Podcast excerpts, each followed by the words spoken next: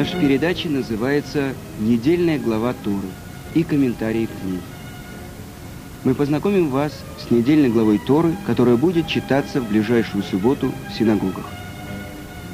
Передачу подготовил и ведет Цви Патлас.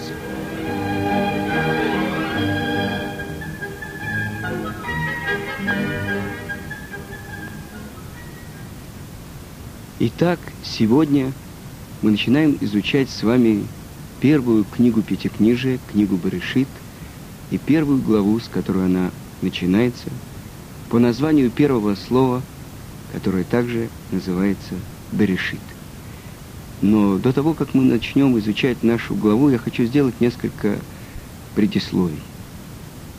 Прежде всего, недавно я говорил с одним из моих слушателей, который попросил мою книгу, и он задал мне один вопрос. Я не буду называть его имени. Он сказал: «Рэб Цви, вот вы уже 17 лет в Израиле, и уже 17 лет подряд вы, скажем, в Песах читаете Аггаду. Как вам это не надоест? Ведь на самом деле это как Пушкин выучил, я помню, чудное мгновение. Кто-то будет 17 раз подряд читать, я помню, чудное мгновение. У него уже оскомина будет на языке». Так в чем же отличие Торы от даже гениальных произведений русских классиков? И для этого мы должны задать себе вопрос: а что такое Тора? Тора, мы знаем, это учение. С другой стороны, мы знаем, это рассказ о сотворении мира, о том, как избрал Творец из всего человечества одного человека, Авраама, как его потомству была дана Тора, как евреи вышли из Египта, как они вошли в свою страну. Это некоторые рассказы про семью Авраама, про жизнь еврейского народа. Так что Тора – это и есть рассказ. Так вот, я хочу вам процитировать каббалистическую книгу Зор, который сравнивает Тору с человеком. Если мы посмотрим на человека, на нем есть одежды. Так вот, рассказы, сипурим, некоторые повествования, то, о чем говорится в Торе, это только одежды человека. А что же само тело человека? Это заповеди, которые выходят из этих рассказов, из этих повествований Торы. А мы знаем, что кроме тела у человека есть еще и душа. А что же является душой Торы? Оказывается, это глубинные тайны Торы, то, что составляется из тех же самых букв, из которых состоит Тора, имена Творца, благодаря которым существует этот мир. Тогда оказывается, что сколько бы человек ни учил Тору, он читает повествование, он постигает, как за этим повествованием выходят заповеди, повеления, потому что гора А – это обучение, это учение жизни, это и есть Тора. Указание, как надо идти по пути, как надо жить. И это заповеди. И есть письменная Тора, есть устная Тора. То, что мы с вами изучаем, это письменная Тора. Но как мы можем понять, что в ней написано, это только благодаря устной Торе. И мудрецы Талмуда сравнивают письменную Тору с письмом, которое написал возлюбленный своей возлюбленной, которая находится в отдалении от него. И вот она берет это письмо, она его перечитывает за каждой буквой, за каждой запятой, за каждой паузой, за каждым словом. Она видит очень много смыслов. И если сравнить письменную Тору с письмом Творца, то устная Тора – это сама речь Творца. Когда же мы изучаем письменную Тору, мы должны знать, что есть 4 уровня изучения постижения. То, что на иврите называется одним словом – пардес, цитрусовая плантация. Почему? Это аббревиатура 4 слов. Первая буква – пей, пшат, простой смысл. Вторая буква – рейш, ремес, то есть намек, который заключен в Торе. Третья буква – далит. Что это значит? Драж, толкование, исследование, сравнение. И последняя буква самых сот, тайной части. То есть за всеми этими буквами вы поняли, за всеми этими способами изучения в тех же самых буквах углубление идет, углубление, углубление. И, в принципе, то, что мы говорили уже, нет человека, который может постичь всю Тору. Первое слово, с которого начинается Тора. Берешит. Как можно его прочитать? В начале. Берешит бара элоким эт ашамаим ва эт аарец. В начале сотворения всесильным небесного и земного. Сразу задается вопрос, почему Тора начинается со второй буквы еврейского алфавита? Ведь надо было бы начать ее с первой буквы.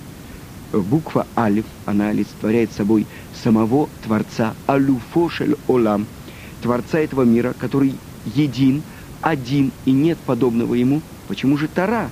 Она начинается с буквы Бет и объясняет это в своей книге раввин Ицхак Зильбер. Он объясняет, основываясь на устной Торе, что если вы посмотрите на букву Бет, она закрыта со всех трех сторон, и только с левой стороны она открыта, чтобы указать нам, что то, что было до сотворения мира, человек, каким бы он ни был мудрецом, он постичь не может. И он приводит такое сравнение. Котенок, он может понять, как устроен телефон, или муравей, он может осмыслить поведение человека, есть границы возможностям нашего разума. Почему? Потому что мы живем в сотворенном мире, в материальном мире. А материальный мир, он существует в пространстве и во времени. Можем ли мы себе представить что-то, что было до пространства и до времени? Нет, не можем. Об этом говорит эта буква Бет. Б решит. Что же такое решит? Решит — это начало. То есть начало, значит, есть цель, значит, есть то, к чему направлено все творение. В начале творения всесильным неба и земли.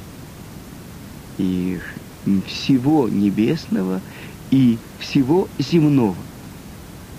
И тут же мы должны услышать, что говорит нам устная Тора, что говорит Раши. Он цитирует нам Талмуд и говорит, что Тора, она должна была бы начинаться с первой заповеди, которую получил еврейский народ, когда они еще находились в Египте. «Аходеш азе лахем рош хадашим». Месяц – это для вас начало месяца. Первый он для вас у месяцев года. То есть первая заповедь об освящении Луны. Почему же она начинается? «Вначале сотворил Творец». Что нам рассказывается порядок творения мира? Нет. В чем же ответ? И приводит Раши Псалом и говорит: «Мощь деяний своих своему народу поведал, чтобы отдать ему владение народов». Что это значит? Всевышний поведал своему народу историю сотворения мира для того, чтобы евреи знали, когда придут народы мира, эти 7 кнаанских народов, которые жили в этой земле до того, как евреи вышли из Египта и вернулись туда. И скажут: вот вы разбойники, вы грабители, вы забрали нашу страну. Евреи им ответят: вся земля принадлежит кому? Тому, кто ее сотворил, Всевышнему. Он ее сотворил и отдал тем, кому пожелал. А затем он отнял ее у них, когда счел нужным, и по желанию своему отдал нам. Но почему именно эту страну он отдал этому народу? И объясняет это Маоралис Праги в своем комментарии на пятикнижие Гур-Арье. Поскольку полное осуществление законов Торы возможно еврейским народом только в своей стране. Страна, которая называется «Дворец царя». И поэтому начинается Тора с того, что Творец сотворил небо и землю. И это начало, и это слово «бара». В своей же книге, читая Тору, Рав Ицхак Зильбер приводит, что, опять же цитируя устную Тору, про то, что во всем творении первозданном это слово «бара» используется всего 3 раза. Что это значит? Этот глагол означает «сотворение из ничего». То есть ничего подобного не было до этого. И в каком же случае употребляется этот глагол? Вот это в этой первой строчке Торы. в начале сотворения Творцом небесного и земного. То есть, когда было сотворено материальное начало. Второй раз, когда Творец сотворил больших морских животных.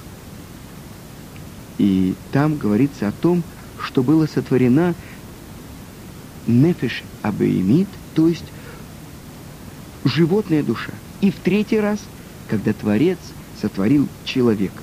В отличие от всего того, что было до него сотворено, было сотворено существо, у которого, кроме обычной животной души, есть душа из высших миров, которую вдунул в его ноздри Творец.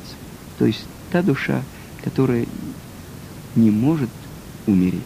Жизнь, она не может умереть. А это вдунул в его ноздри душу живую. И это говорится о сотворении человека. Это мы с вами прошли всего поверхностно. Первые два слова. Берешит бара. Элоким.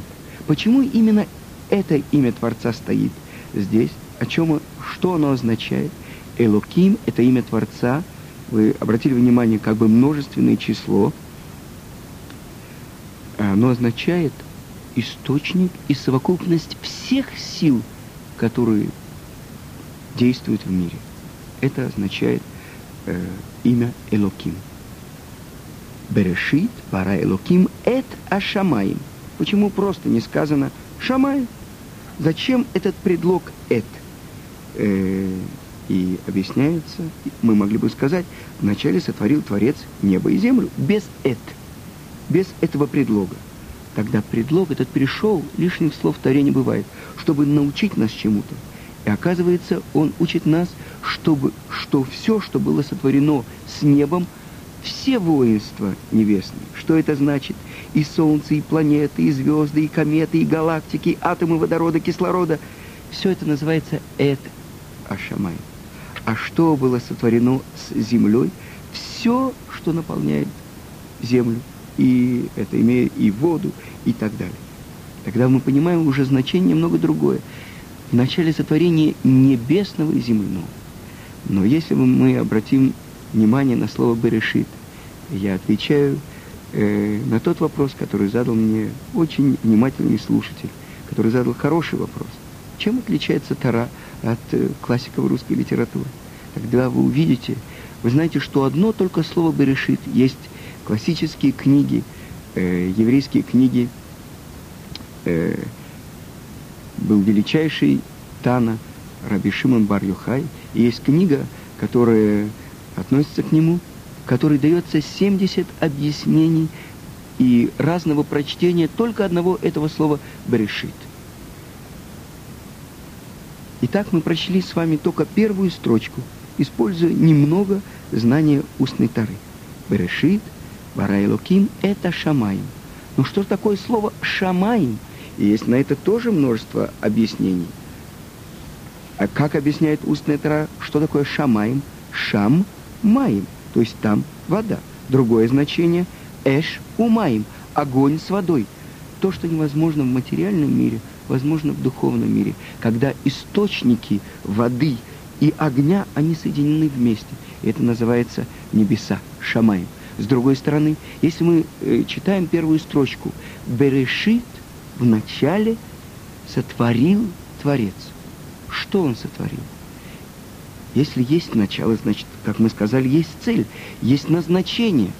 А как будет на иврите слово «там»? Это будет «шам».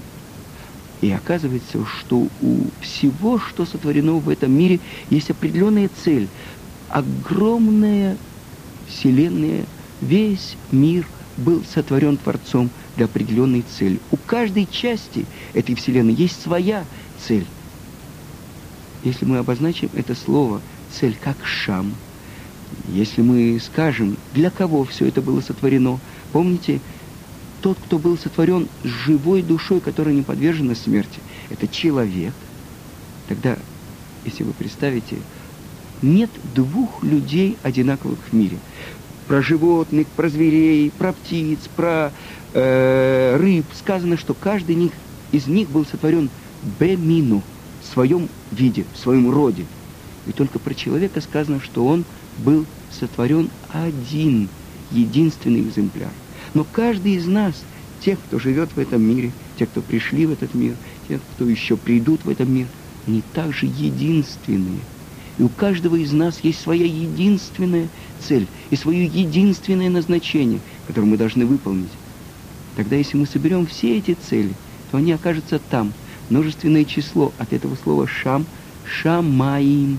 То есть это цель, это мы духовный мир, это то, что называется небеса.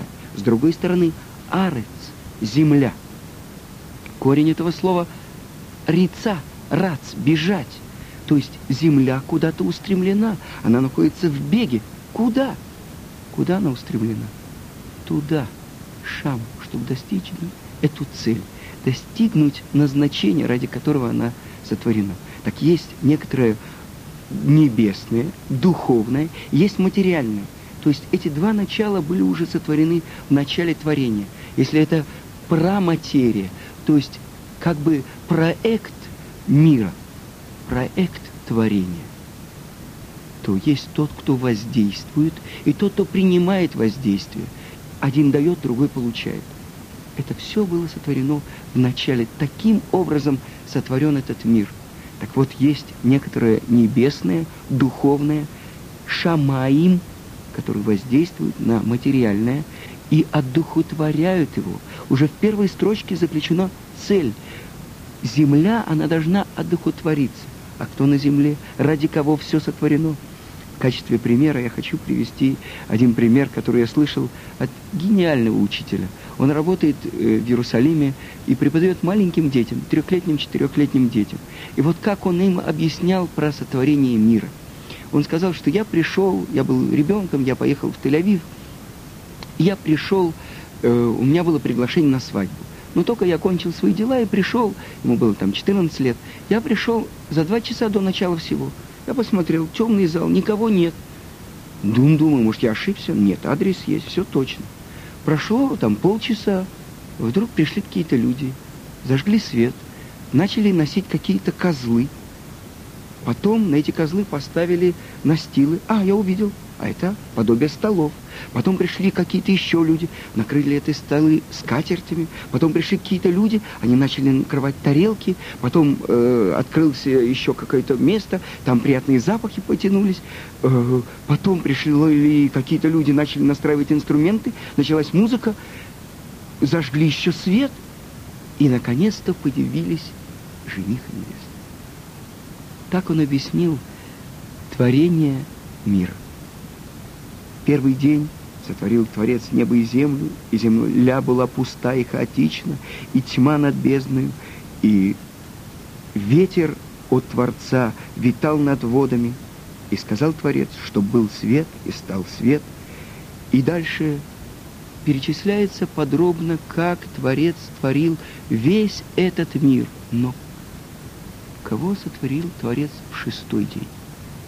И мы увидим, что последний, кто был сотворен в этом мире, это был человек. Так вот, ради него было сотворено все, что сотворено в этом мире. И на этом я хочу остановиться и посмотреть строчки, которые говорят о сотворении человека. Итак, прочитаем строчку, говорящую о творении человека. «Вайомер элоким, наасе адам, бецалмейну кидмутейну, «Ваерду бедгатаям, увеов ашамаим, увебейма, увехола арец, увехола ремес, аромес аля арец». И сказал Творец: «Создадим человека в образе нашем, по подобию нашему, и пусть властвуют люди над рыбой морской, над птицей небесной, над скотом, и над всей землей, и над всеми пресмыкающимися, что кишат на земле». И сотворил Творец человека в образе его, по божественному образу сотворил он его, мужчиной и женщиной он сотворил людей. Я добавляю это слово, потому что на самом деле оно не сказано, но просто для объяснений. Так вот, что это значит по подобию? И что это значит «давай создадим»? Что значит «создадим» множественное число? И для этого я хочу прочитать один мидраш. прежде чем создать человека, Творец сказал: сотворим человека. Подобно тому, как глава государства советуется со своими министрами перед тем, как издать закон, так и Ашем начал действовать только после совещания с ангелами. Когда Ашем сказал «сотворим человека», он обращался к ангелам, чтобы выяснить, что они об этом думают. И вот они разделились на две фракции. Некоторые из них были за сотворение человека, другие против. Доброта провозглашала: пусть он будет создан, потому что он станет творить добро. Правда возражала: его вовсе не следует создавать, потому что он будет полон лжи. Но праведность настаивала: следует его создать, потому что он будет заниматься праведными делами. Но мир возражал: не создавай его, потому что не будет в нем согласия. И даже Тора высказалась против. Всесильный Творец, зачем ты хочешь сотворить этого человека? Его век короток и полон страданий. Он обязательно станет грешить. Давай признаем, не обладай ты снисходительностью, для него гораздо лучше вовсе было бы не появляться на свет. Но Ашем отверг все возражения, кто был против, и решил в пользу сотворения человека. Его окончательное слово звучало так: «Я добр и долготерпелив, я готов создать человека, не взирая на все его недостатки». И что же значит «по подобию Творца сотворил он его»?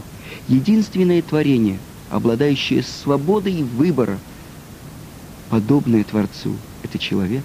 Единственное творение, обладающее даром речи, это человек. Единственное творение, обладающее божественным разумом, это человек. И все зависит от того, как человек смотрит на себя. Если мы вспомним недавнюю нашу историю, Гитлер, Сталин и Макшмам Зикрам, они уничтожили миллионы и десятки миллионов человек. Почему? Потому что они смотрели на человека, как на продолжение обезьяны. Гитлер в своих трудах писал: что мне за дело до десятков, 20 каких-то муравейников, если я строю огромный город? Сталин называл нас с вами винтиками. Какая разница, один винтик выбросишь, возьму другой. И как смотрит на это Тора? Каждый человек единственный. Ради него Творец сотворил весь мир. И так говорит Раби Акива: «Ваагавтеле раеха камоха зеклаль гадоль батора». Полюби другого, как самого себя. В этом основа Торы. То есть запрещено причинять страдания, запрещено делать другому то, что будет ему неприятно. Это основа Торы. Ради Торы, ради еврейского народа, который будет изучать Тору. И сотворил Творец этот мир. Чем он творил этот мир? Сказано в наших книгах: он смотрел в Тору и творил мир. Ради того, чтобы в этом мире реализовалась еврейским народом Тора, и был сотворен наш мир. Мир сотворенный ради человека, который будет подобен Творцу. Вы слушали передачу «Недельная глава Торы» и комментарии к ней. Подготовил и вел Цви Патлас.